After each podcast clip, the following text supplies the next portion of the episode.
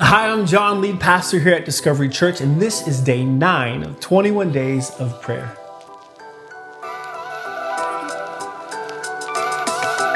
Welcome to week two of our 21 days of prayer devotional. My name is John, and alongside my wife Vanessa, we get this amazing privilege to lead this community that we call Discovery. Now, if this is your first time joining us for our 21 days of prayer, uh, for the next two weeks, Discovery's directional team will be pushing out a devotional centered around uh, that week's theme. This year, our time of prayer revolves around a verse that the Apostle Paul wrote to the church in Corinth, found in 1 Corinthians 13 and verse 13. It says this. These three things will last forever faith, hope, and love. And the greatest of these is love.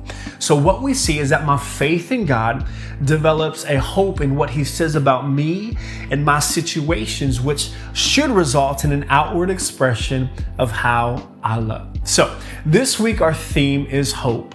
The psalmist writes in Psalms chapter 33 in verse 20 that uh, we put our hope in the Lord. He is our help in our shield. In him our hearts rejoice, for we trust in his holy name.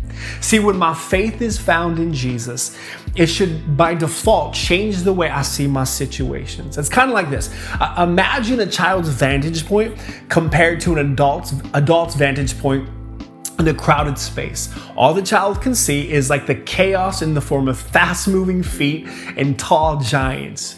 Um, no sense of direction whatsoever. But imagine how much more clear their perspective becomes if the parent picks them up and puts them on their shoulders. Like it's a completely different experience.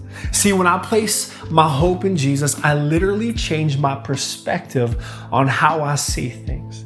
Today, as you carve out time to talk with Jesus, I want you to pray this Jesus, help me to put my hope in your abilities, not my abilities. I want my perspective to be through your potential and not mine. Today, I challenge you Every time you face something difficult, to remind yourself that your hope is not found in you or your gift or your abilities, but rather in someone greater than yourself. And that someone is Jesus. Let's pray. Father, I pray that you would just uh, help us with whatever we're going through, God, that you would help us to place our hope in you. God, that means that we place um, our hope not in our abilities or our strengths, but in who you are. And God, we thank you that your vantage point is always better than ours. We thank you for that. We love you. In Jesus' name, amen.